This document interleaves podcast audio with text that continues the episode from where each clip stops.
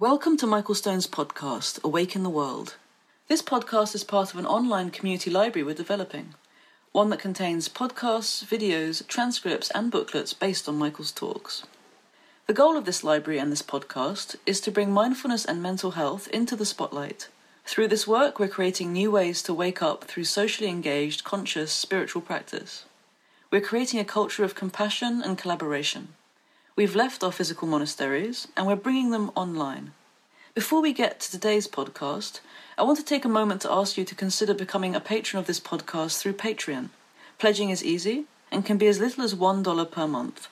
Just go to patreon.com forward slash Michael Stone and click on the big orange button on the top right of the page. Thank you for listening.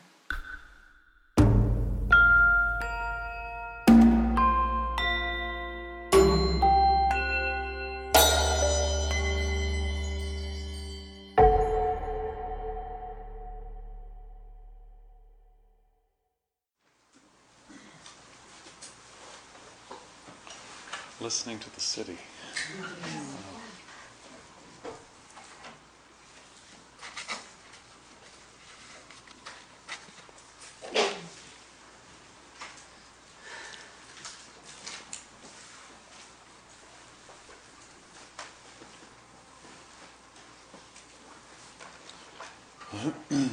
so, um, last week we explored. Uh, well, last week you were drunk, and you're at a party. You were drunk. You were passed out, and somebody. Do, does anybody remember? you were you were drunk, and you were at a party, and you passed out, and somebody uh, went up to you while you were passed out, and they sewed into your coat a priceless jewel and then you um, woke up and you uh, went through the next couple decades of your life, um, searching, really searching, um, to make your way through a world that didn't seem to offer you exactly what you needed, and um, you struggled.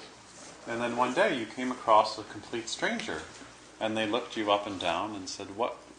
You look so." Uh, poverty stricken and that you're, you're really working so hard. Um, at such and such a party so many years ago, at so and so's house, I saw you passed out and drunk. So I went up to you and I sewed in your coat uh, a priceless jewel. So just look inside your coat and there's this jewel, and you don't have to work so hard. And this parable in the Lotus Sutra, which is a text we've been studying for a couple months now, um, talk is, is really making reference to the arhats. So these are the perfectly enlightened Buddhas who, I don't know about you, but if you were working to become perfectly enlightened, and then you got perfectly enlightened, would your habit of working to get perfectly enlightened just go away? I don't think so. And so it's kind of like having a priceless jewel already sewn in your coat. That maybe these arhats, who are perfect disciples of the Buddha, um, became Buddhas, but actually um, it was kind of a meager practice. And there was still something much more. Um, um there was more to flower still. Uh, if only they could realize um, the Lotus Sutra teaching. The problem, as many of you are noticing, of realizing the teachings of the Lotus Sutra is that we still haven't heard the teachings of the Lotus Sutra, and we're in chapter 10 or 11. And um, we keep hearing how the sutra is going to be preached, or how it was preached many glacial ages ago, but we never get to hear the Lotus Sutra until now. Because what's happened is the Buddha has been in samadhi, the earth has been shaking, and it's been raining unlike this, um, in the Lotus Sutra, it rains three different kinds of flowers.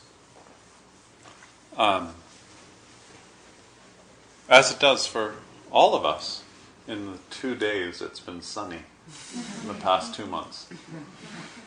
Um, anyways, uh, we're in poverty, and um, we don't realize that we just need to look inside our own coat.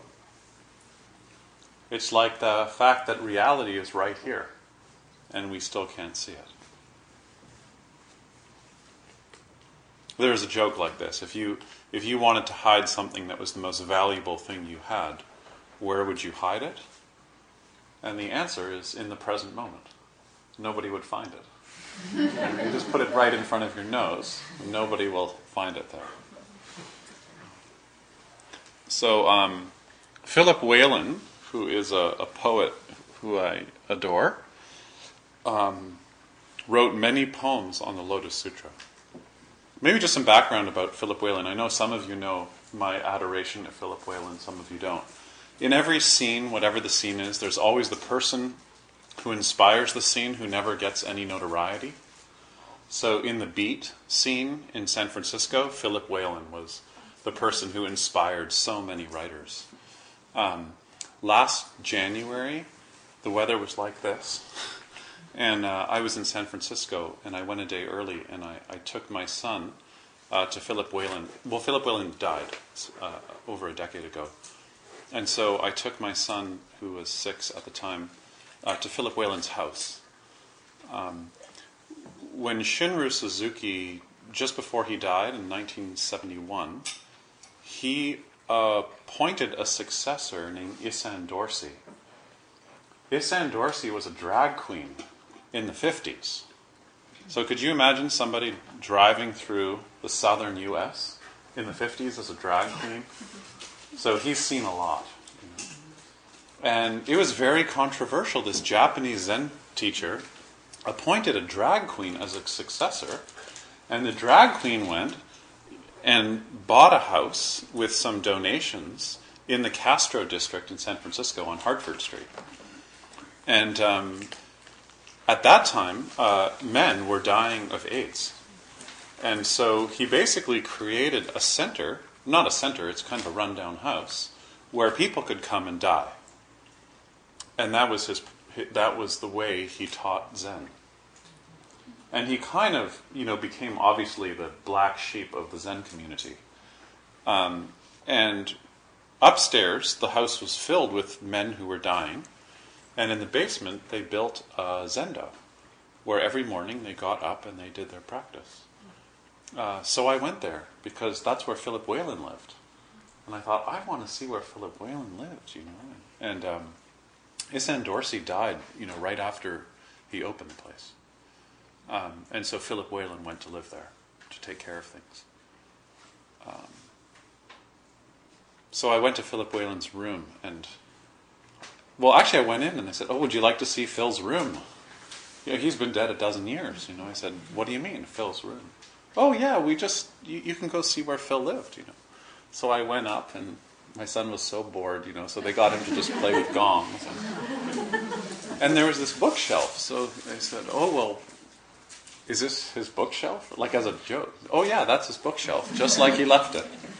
So I started going through the books, and inside the books were like photographs that Allen Ginsberg took of him, and all these letters to him from Gary Snyder. And it was like this archive. Said, Do you know what you have here? Oh, it's Phil's books. And uh, so, anyways, they have an archive in Hartford Street at the Zen Center that uh, I think still because Phil is not really known as a really important American poet um, that I think the archive was never really became an. You have to be a well-known person to have an archive, and he wasn't well known enough yet. But hopefully that will change. So, anyways, he wrote a lot of poems on the Lotus Sutra. Here's one about the chapter that we've just studied. This is written in 1964. I got drunk at your house. You put that diamond in my shirt pocket. How am I supposed to know? Laying there in the drunk tank, strange town, don't nobody know, get out of jail at last, you say? You already spent that diamond? How am I going to know? Should I read it again? You didn't answer, but I'm going to read it again. I got drunk at your house. You put that diamond in my shirt pocket.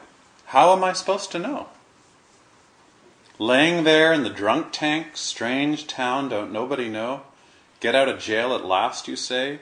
You already spent that diamond? How am I going to know? He's so good. So. Anyways, I noticed this interesting thing about the way he wrote the poems in the Lotus Sutra is that every poem in the Lo- about the Lotus Sutra has in it the previous story in the Lotus Sutra. So the strange town don't nobody know is the Phantom City, and then his poem about the Phantom City has the predictions in it. And I just noticed that today, which I found really interesting. So, ah. so we all have this um, jewel uh, in our own heart. And um, in a way, what is this eternal thing? What is this jewel that we all have? And maybe what it is that we all share is uh, this uh, ability uh, to be imaginative. And if the Lotus Sutra is teaching us anything, it's that you can't ever get out of your viewpoint. And so the only thing you can do to escape your viewpoint uh, is to multiply your viewpoint. And the only way you can do this is with your imagination. And this is the trouble with imagination is that if you don't learn how to work with your imagination, then it just works on you. And you're just, you know, um, a puppet. Um, and, and, this, this imagination, or we, we've been talking about the storyteller. Um, the storyteller is that place in us that's resilient. And I think in meditation circles, the storyteller usually gets a bad rap. Um, the storyteller is this, this term asmita or ahankara, literally the I maker. So that part of the mind that superimposes onto experience a story. And we've spent years talking about. I think that's all we talk about actually is the storyteller. Um, but the Lotus Sutra seems to flip it and show us that actually it's our ability to imagine that is what constantly recreates us from moment to moment. And this is a good thing. So if there's tragedy, if there's war, if there's a tsunami, this is how we, partly how we heal, is we can reimagine. And I found it really depressing hearing from a scholar last week uh, at the Munk Center who studies Japan how, first of all, some of you have been following what's been going on in Japan at the Fukushima Daiichi plant and how it's still totally out of control. Uh, 17,000 people are dead in Japan now, and 17,000 are missing. Uh, 92% of the people who have died were over the age of 65, and 95% of them died through drowning. Uh, a quarter of the people who stayed in that first week uh, at the power plant are dead already from radioactivity. And um, so Japan is also $17 trillion in debt. So, this is a country, for those of you who might know, that has done the most research about the relationship between nuclear power and earthquakes. Of course, right? They have 53 nuclear power plants left, every single one of them on a fault line. So they've done their work. They're over engineered plants, and yet every single um, uh, um, strategy to save the plant failed, right? And of course, uh, in, in uh, the Fukushima plant, there were five different uh, backup systems, batteries, and so on. Everything failed. So, anyways, this I heard this scholar give a talk about how uh, when there is devastation in a city, and he studied cities all over the world, and an earthquake comes, or a tsunami, or war, even though all the businesses get wiped out, the land ownership doesn't change. So the landowners still have the pattern of the city, and that the city always gets built back to the old pattern of the values of the landowners when they bought the land, because it's an investment. So actually, ingenuity or innovation in a city doesn't come from devastation. The city tends to get rebuilt to the old pattern. And the problem with Japan being $17 trillion in debt is all the money that they can raise for something innovative is actually going to have to go to cleanup right? Not not to creating something new. And I found this so depressing. You know, this uh, the, the, the, sense that you know over and over again this kind of failure of our imagination uh, to rework um, the basics of a city. So, anyways, I could go on, and I'm not going to. Um, but maybe the, the storyteller or the uh, imaginative person in all of us is kind of like the phoenix for all of us when we experience tragedy. And maybe this is the jewel in the pocket. Maybe this is our jewel that's been sewn in there. And what I like about the story is we don't know who's, who sewed it in there. And yet that person comes back to remind us. So last week we had some interesting discussion about this, and I, a few of you sent me really good emails telling me your stories about somebody sewing a jewel into your coat while you were basically unconscious. And um, how you've spent it. So, but we're not going to go through that. I don't know why I've talked so much about that because actually we're, we're trying to get ahead to the next chapter here. So I'm just going to read.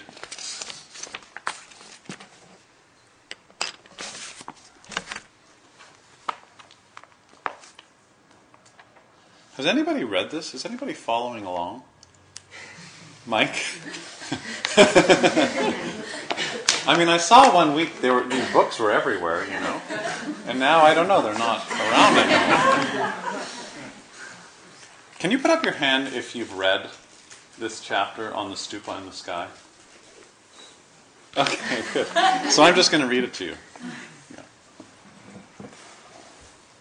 It'd be really good if you read ahead, because then we could get into kind of a deeper layer of discussion. Because, anyways, so next week is chapter 12 uh, Devadatta, a great teaching on violence. So, at the time in the Buddha's presence, there was a tower adorned with the seven treasures, 500 yojanas in height and 250 yojanas in width and depth. It rose up out of the earth. How, how high is a yojana? Remember how long a yojana is? The distance the distance an army can walk in a day. So 500 yojanas tall. What was it? 250 wide and 250 in depth. That's good engineering. That's amazing. Various kinds of pressure. Does everybody know what a stupa is? No? Okay, a stupa is like a funerary. Uh, uh, well, it can be a sculpture, it can be all kinds of things. But usually it's round and it's enclosed, and uh, you would put a corpse there. Um, and um, peop- it, it's like a massive gravestone, um, but all kinds of precious objects would be inside. So this is a massive stupa that comes out of the out of the earth. Um, festoons of jewels hung down, and ten thousand million jeweled bells were suspended from it. All four. Can you feel this? All four sides emitted a fragrance of tamalpatra and sandalwood, and it pervaded the whole world. Its banners and canopies were made of seven treasures, namely gold, silver, lapis lazuli, seashell, agate, pearl, carnelian. It was so high that it reached the heavenly palaces of the four heavenly worlds.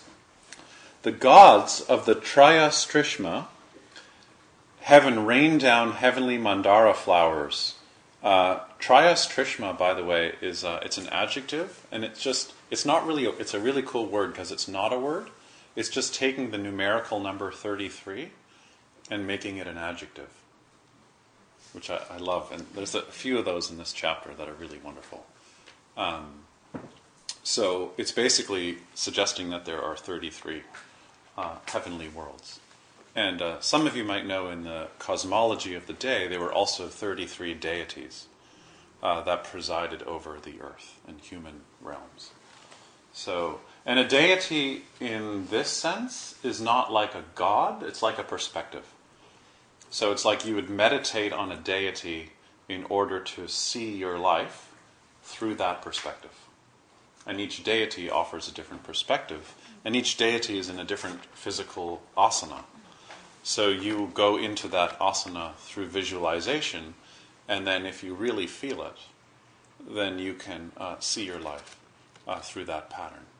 So each deity is a perspective. So it's kind of nice to know that there's only 33 possible perspectives. I mean, mostly we only have like one. What we talked about uh, during the meditation workshop is how uh, we have mostly we can see about five different perspectives on a good day. Um, see things through the past, through the present, what it can do for me, what it can't do for me, through greed, through sex, through family, through you know uh, whatever. But it's a lot to come up with 33 perspectives you could bring to any situation. And again, it's valuing this sense of imagination.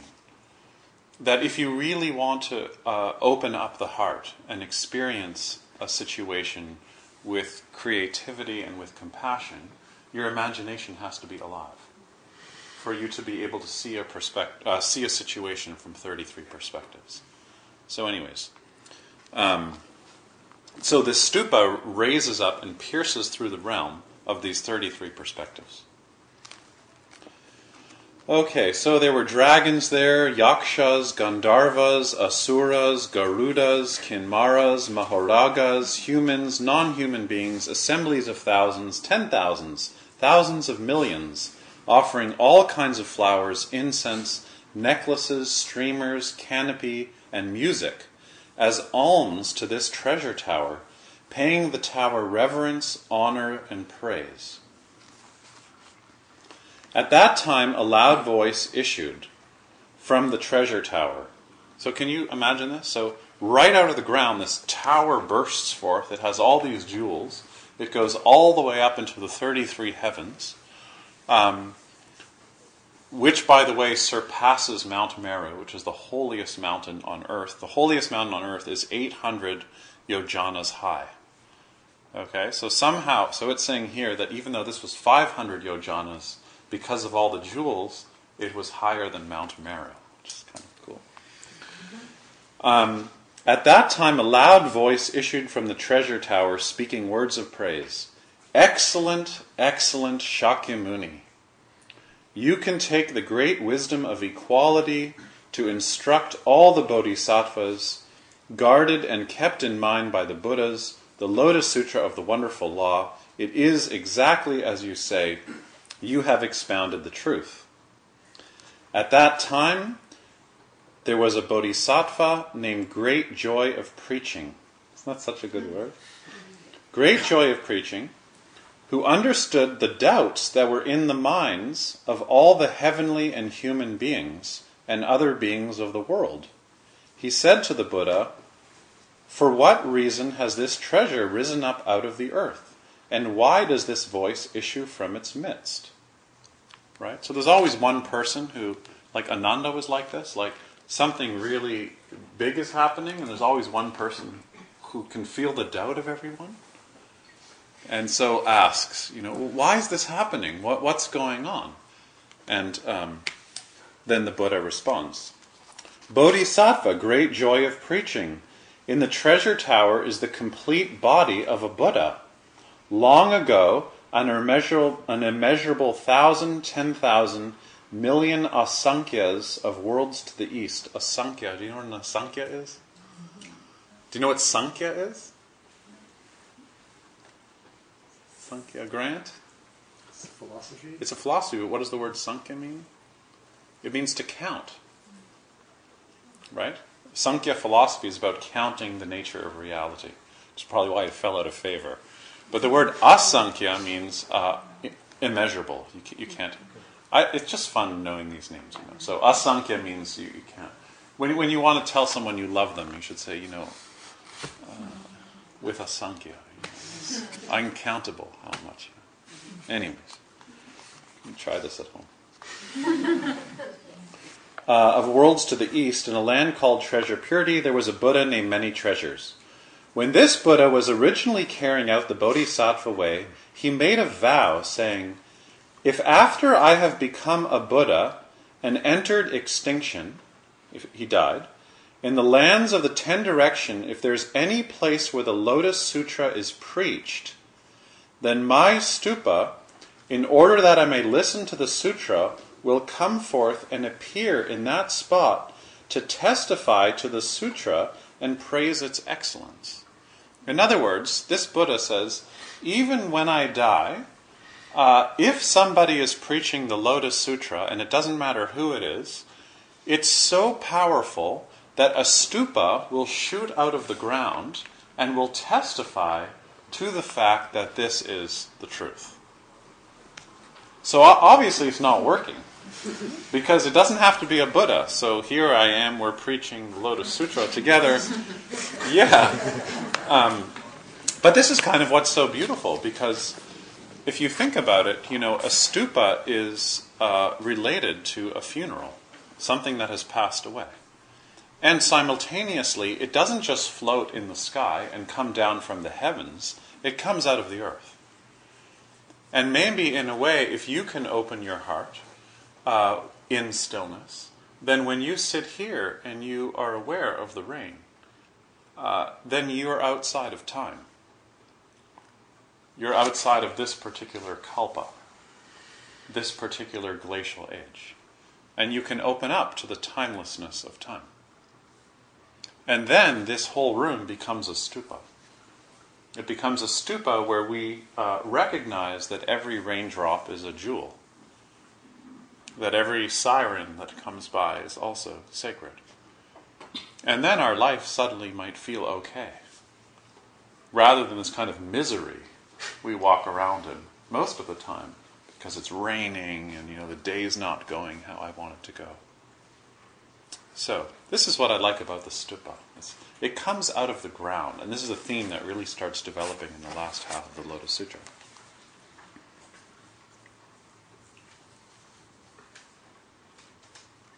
Maybe another way of saying it is that the world is really like an eternal funeral. Always a funeral. We think about mindfulness as waking up, but also mindfulness is kind of a practice of mourning it's a practice of really clearly being able to let go. And so, if each moment is kind of awakening as a birth, each moment's also a funeral for that moment that just passed away. And I think uh, sometimes in meditation practice, it's a lot easier to watch the rising of a thought than to watch its passing away. And so I think it takes a long time in meditation practice to be able to see not just a thought arising, uh, but also to see that same thought start to fall away, fall apart, and have enough concentration that you can watch the end of that before something else shows up. And this happens when we get quiet, when we get still. And it, it's a little bit like a funeral, isn't it? No? I don't know. Maybe you're drunk. Maybe you're the drunk person at the funeral who is not really open to what's going on, is just drinking it away.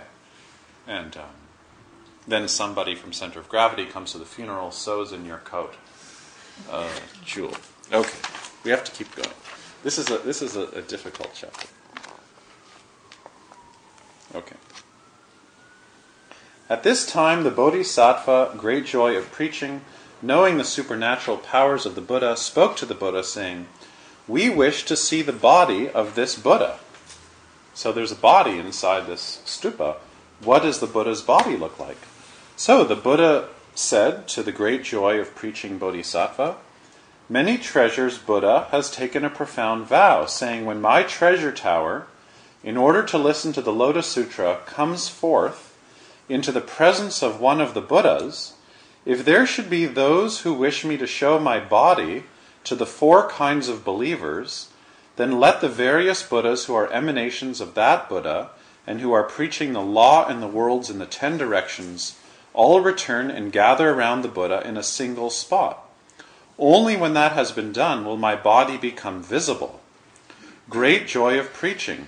I will now gather together the various Buddhas that are emanations of my body and that are preaching the law in the worlds in the great ten directions.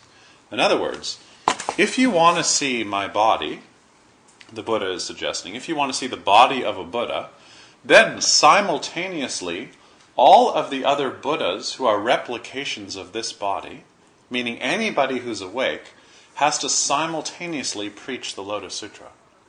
Can you imagine this?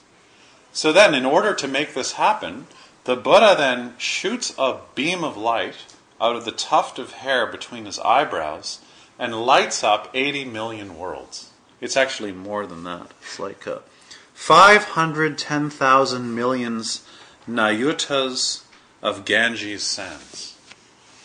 A nayuta is a billion. So do you get that? So it's uh, 510,000 million nayutas. So that's 510,000 million billion. Is there such a thing in mathematics, Christian? Uh, Ganges Sand. The earth in these lands is made of crystal, the lands adorned with jewels, uh, on and on and on and on and on. So, suddenly, in all of these realms, light up. And we've seen this before. So, it's a little bit like in your own life when uh, you wake up to something and you stay awake to something. One of the interesting that happen, things that happens is all of the um, uh, light or your ability to see starts shining into every other corner of your life. And for some people, this is a really interesting thing, but for most of us, it's a kind of torture, right? Because uh, we don't want to see like every crevice. We want to see what we want to see. So what's happening here is the Buddha saying, well, when I really look clearly, and this is, you know, from his third eye.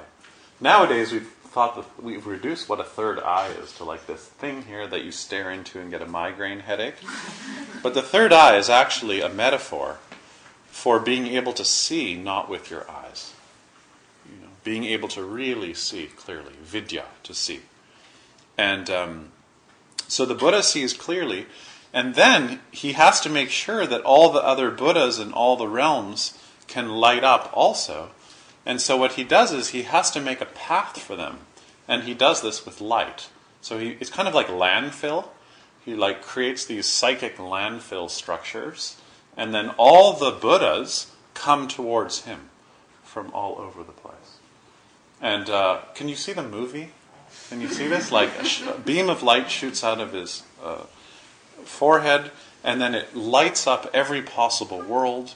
And then the light gets so bright that it actually becomes like a ray that you can walk on. And all these pure beings start walking towards him. This is so not Theravada Buddhism. Okay. Then suddenly the Buddha of the ten directions uh, said, uh, Good people, I-, I have to go. I have to go to the Saha world, to the place where Shakyamuni Buddha is, and offer alms to the treasure of many treasures, thus come one. So, this one Buddha, the Buddha of the ten directions, um, has to leave suddenly and go to the Saha world. The word Saha means endurance. And it said that we all live in the Saha world. We live in this world of endurance. Do you ever feel like that? yeah, it's like so in the one place that the light is having a hard time reach reaching is the Saha world, and it said that the Saha world is underneath the ocean. So underneath the, that's a lot of pressure, you know. Underneath the floor of the ocean is our world, which is the Saha world, which is this world of endurance. Oh. Okay, so the Buddha is going down to the Saha world because that's where people really need uh, his wisdom. And he's building a path for them to also come to the stupa, which is good news for us. Uh, okay, and these paths are made of lapis lazuli, jeweled trees. Jeweled trees, don't you love that? Uh, ropes of gold marked off with the eight highways. There were no villages, towns, or cities, great seas, or rivers, or mountains, streams, or forest, but there was incense burning, and mandarava flowers covered the ground all over.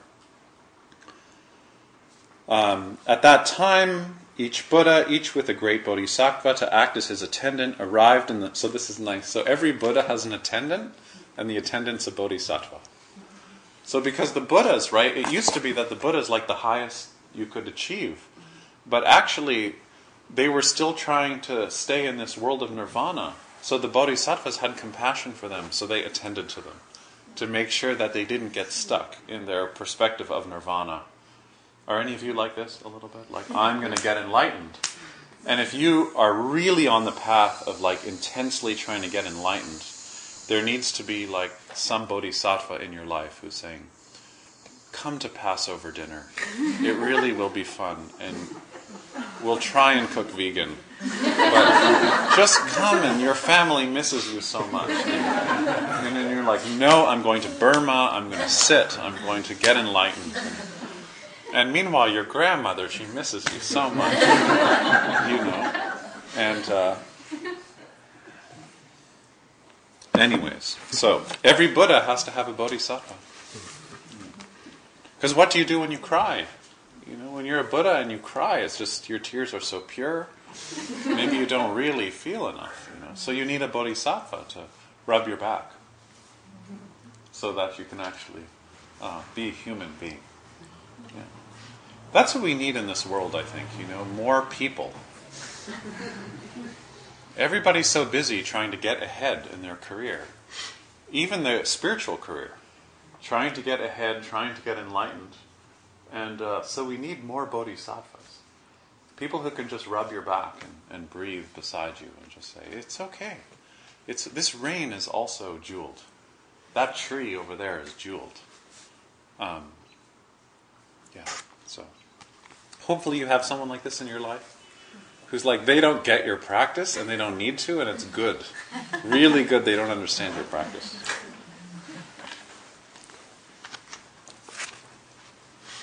okay so eight directions everyone's clean pure there's no hell oh yeah so it's lit up so brightly that there are no more hungry spirits those are the hungry ghosts and no more asuras asuras are like the worst kind of beast an asura is a beast that is power seeking.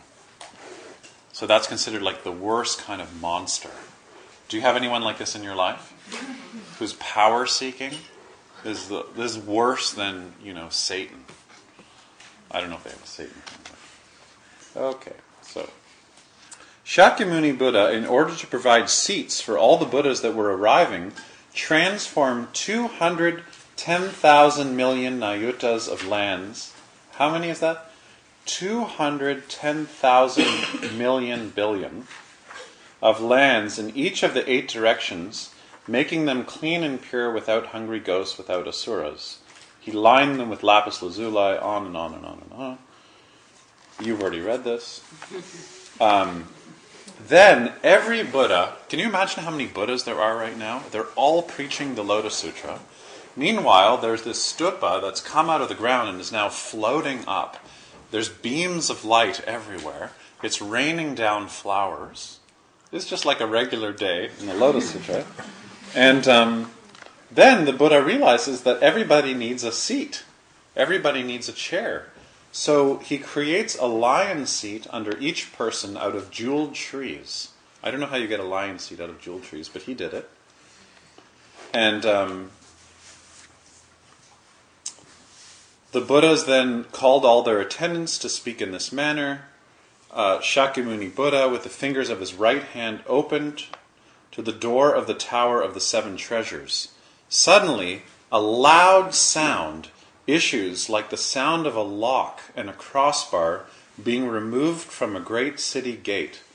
And all one, at once the members of the Sangha caught sight of the Buddha of many treasures sitting on a lion seat inside the stupa with his whole body sitting in perfect meditation.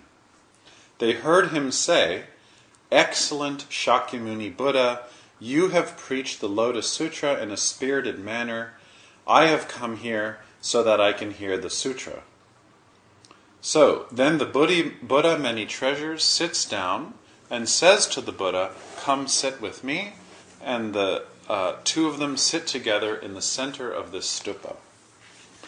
Uh, suddenly, when the two Buddhas are sitting there in the center of the stupa, the stupa rises higher, and then every Buddha in the Sangha, so that's you, oh, do you get the feeling? Yeah. So every one of you, you suddenly get the feeling. Do you remember what happened when you got the feeling last chapter? You started dancing. This time they start levitating. Okay, so there's like hundreds and billions of Buddhas. Everybody is awake, it's raining flowers, and everyone starts levitating. so beautiful. Okay, we're going to do work on this. Um, immediately, last paragraph. Immediately, Shakyamuni Buddha used his transcendental powers to lift all the members of the great assembly up into the air, and in a loud voice, he addressed all the four kinds of believers. Four kinds of believers are monks, nuns, lay men, and lay women. So that includes you. So, just in case you were worrying that this happened somewhere outside of you. Who is capable of broadly preaching the Lotus Sutra of the wonderful law in the Saha world? Here's the punchline. Now is the time to do so. For being long, the Buddha will enter nirvana. The Buddha will die. The Buddha wishes to entrust the Lotus Sutra of this wonderful Dharma to someone so that it can be preserved. And if you didn't understand that, the whole thing is then repeated in poetry for six, seven pages. That's the end. Wow. So, uh, nobody was nodding, so nobody read it, obviously. Um, so, this whole chapter has had this motivation, which is uh, for you to realize that the Buddha, though he may be the eternal imagination of awakening in all of us, also the human Buddha is going to die. And the Buddha is kind of worried, and he wants to know uh, who is going to be able to preach the Lotus Sutra. And he's saying that any Buddha who preaches the Lotus Sutra will create the conditions for this stupa to arise from the earth. So it's been a story inside a story inside a story. Very confusing. Before I keep going, are there any thoughts or confusions or um, is this connecting or not connecting with anybody?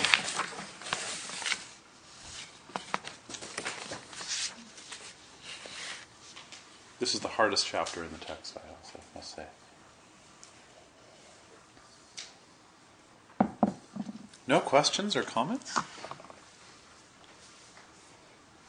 What comes to mind? Who, who's going to do this? Who's the successor?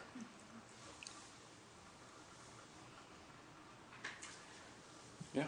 Why would the Buddha have to worry about the successors? Aha. Yeah. Yeah. Why would the Buddha have to worry about a successor?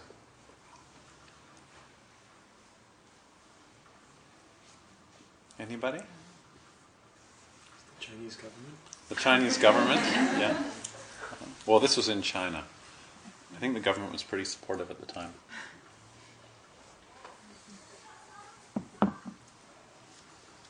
Somebody else. What comes up for you in this in this chapter? I think the last few chapters, there's kind of echoes of stories that I think show up later in Christianity and other, mm-hmm. like, you know, the prodigal son, and, Yep. you know, I, I just can see echoes of, Mm-hmm. of stories that repeat in our For culture. sure. Yeah. Yeah. and that life, death, backwards and forwards, you Yeah. know, um, relationship that even happens in the New Testament. Yeah, I mean, maybe that, maybe what you're speaking about is Buddha nature.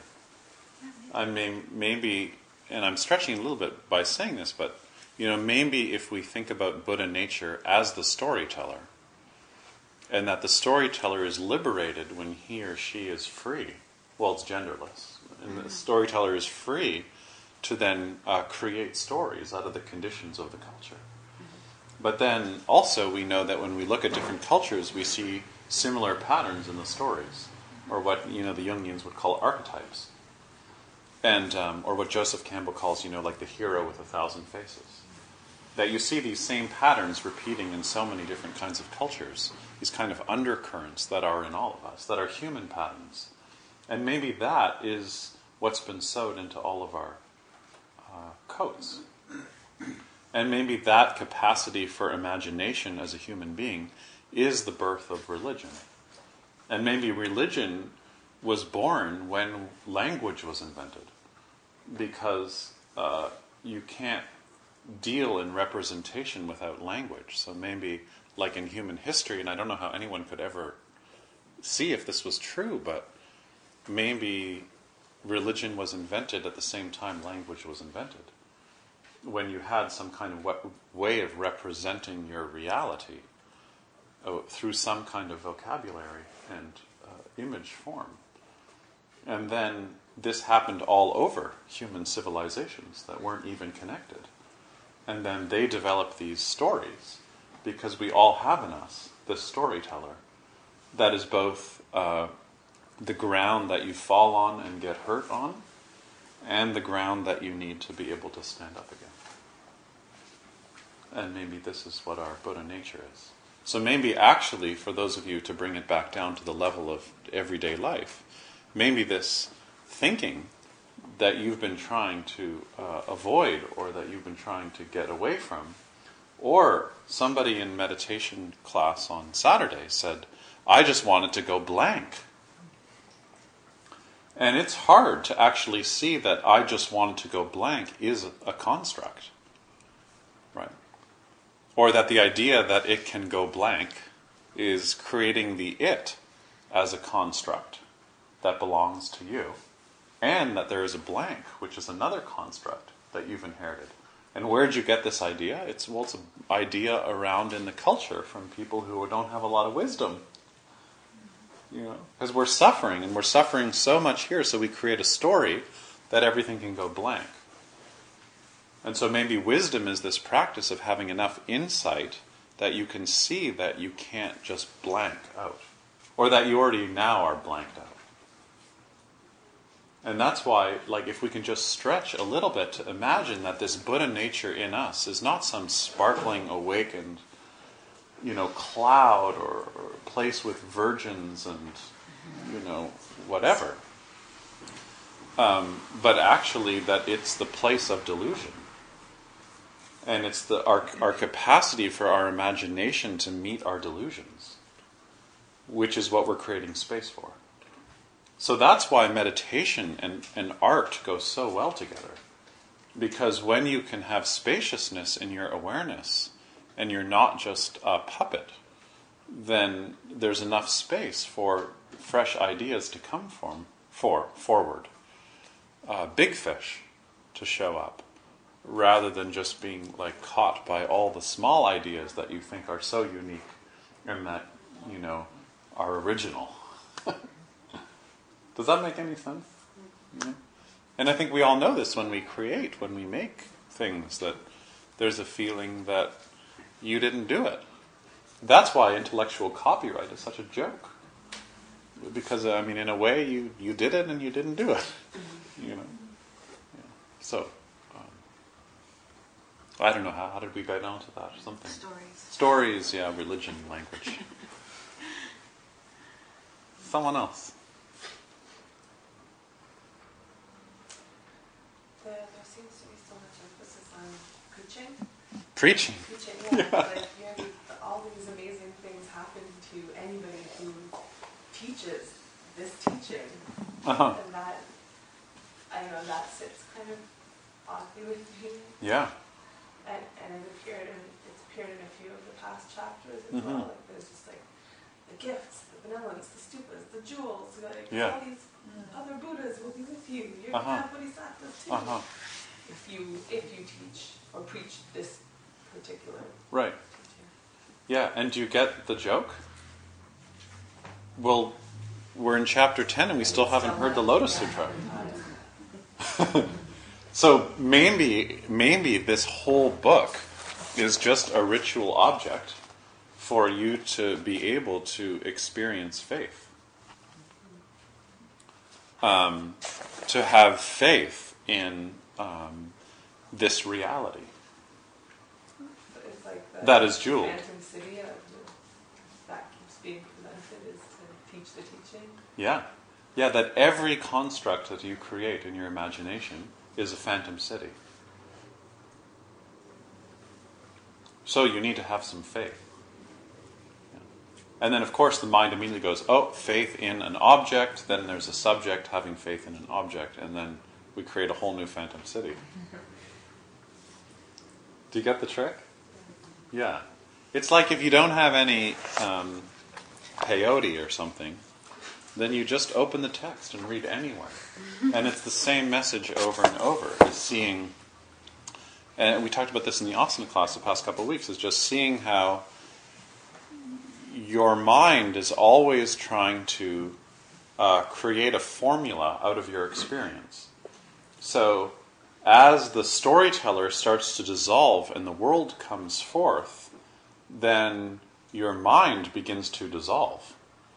And then, as soon as it's on the last phase of dissolving, it has a defense mechanism that comes in that prevents dissolution by creating a formula or a technique that encompasses what you just experienced in a whole new formula, which is what we call religion. And then, so your job is to have a technique that can see how your mind is producing formulas to create scaffolding on your experience. And then to see how you confuse the scaffolding for the experience. That the scaffolding is the phantom city. And it goes by the name of religion or capitalism or pacifism or any ism. And all those isms eventually become um, wrong, eventually become phantom cities. And maybe you've had isms in your life that you've followed and really believed in. And then you realize that it's just scaffolding. And then this is actually where pleasure comes from, but the good kind of pleasure, because uh, the teaching is also, both in the yoga and Buddhist tradition, that the greatest love or pleasure that you can feel is the pleasure of letting go. So you think that the object that you're going after, because of the ideals you have, is going to give you the ultimate pleasure. And this is the illusion of nirvana. That if you just practice in a certain way, you will hit this stream where you will experience bliss out, man. Right? Everybody wants that. Like, I just want it to stop. Have you? Has anyone got that? Yeah.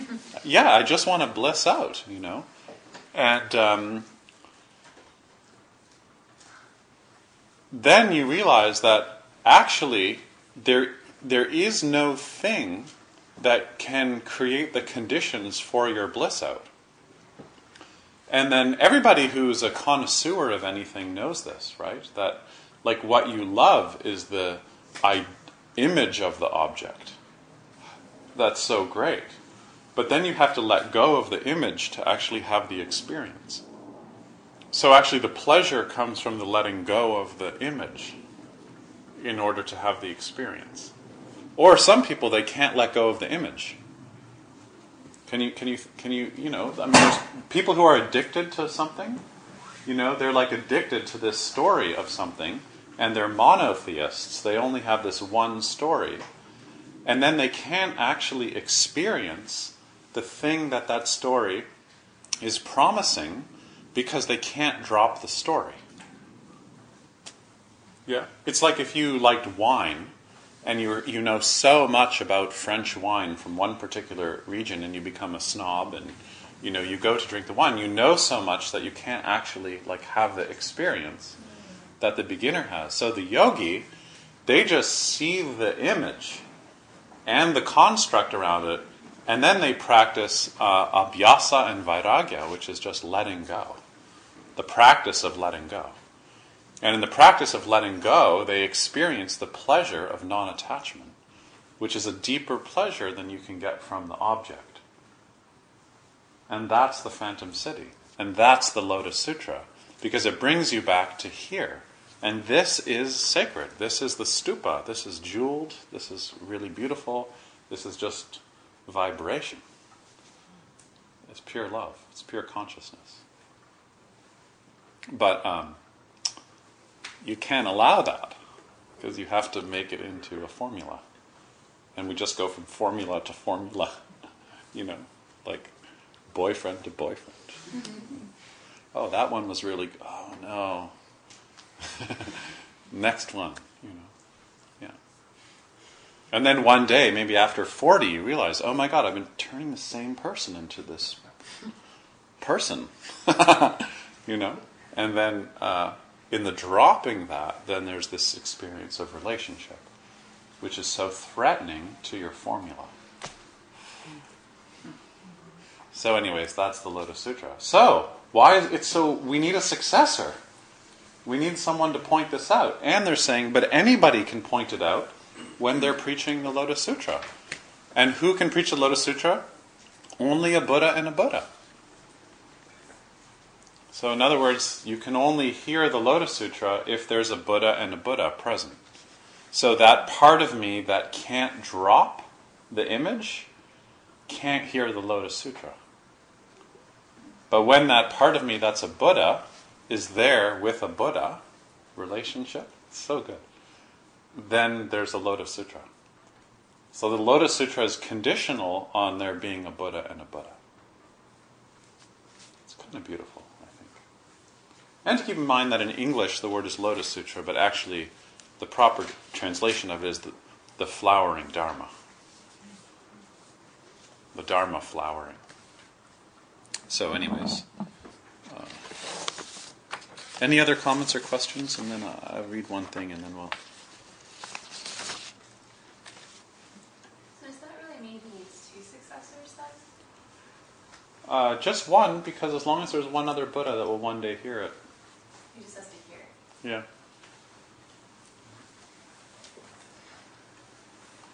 Let me think about that. That's a good, good point. It seems like maybe there's a bit of a play between Phantom City and Flowering Dharma.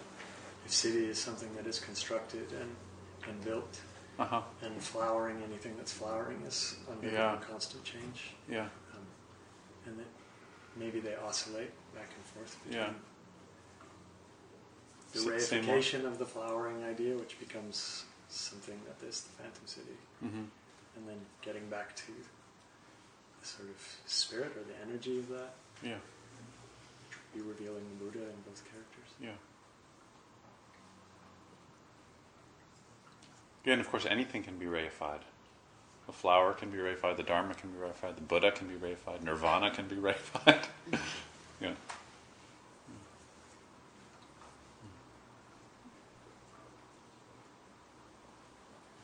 Anyone else? Just in response to Yeah. I, I also think in terms of the construct that's uh, that's static, that's just there, whereas the, the flowering dharma is evolving and is like you'd say organic, so which is again maybe the experience, which is never the same. Mhm.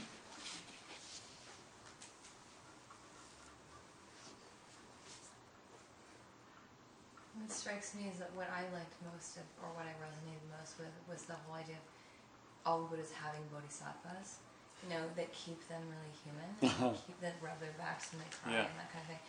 And it just reminds me that, you know, if you see the Buddha on the path, kill the Buddha. It's like, Yeah. kill the idea of this thing that Yeah. actually is limiting, that is, you know, death, really. Yeah. That's, that's what we're mourning. You know, Mhm. That's the funeral is the image, or like you Yeah. were saying, of what we think, where we think we should go, Yeah. what we should be. Yeah, I like to call them bodhisattvas. yeah.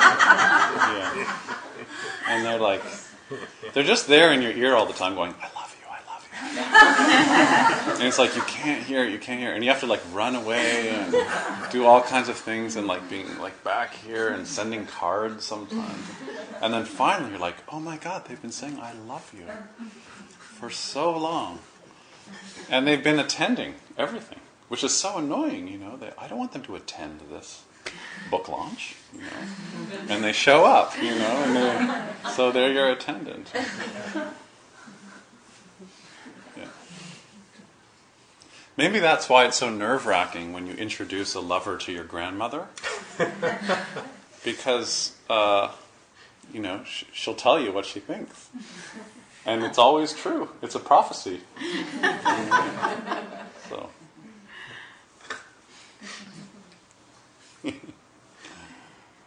oh. We should do that next week. We should just like share stories about when we've introduced family members to our grandmothers. or grandfathers. yeah. Okay. Um, I'm going to read something from Adam Phillips talking about Wallace Stevens. Uh, he starts off by quoting a poem by Wallace Stevens. The brilliance of the earth is the brilliance of every paradise. So good. The brilliance of the earth is the brilliance of every paradise. You can only imagine. A, this is the problem with the Lotus Sutra's imagination: is you can only imagine what's unimaginable through the vocabulary you have for what's imaginable, or for what's unimaginable. It's like how some, you know, you could say there's you can't imagine the future because you can only imagine the future with material from the past. So your image of the future is only uh, from past experience. Wallace Stevens wrote, And one can only write the poems of the earth, as Darwin and Freud did, if one is happily convinced that there is nowhere else to go. Which is, I think, what you just said. When transience is not merely an occasion for mourning, we will have inherited the earth. And it was at inheriting the earth, making sense of our lives as bound by mortality, not seduced by transcendence, by afterlives, that they work so prodigiously. They want to teach us to let time pass. It is the consequence, if not always the intention, of both Darwin and Freud's writing to make our lives hospitable to the passing of time and the inevitability of death, and yet to sustain an image of the world as a place of interest, a place to love. Is he talking about the Lotus Sutra? It's so brilliant.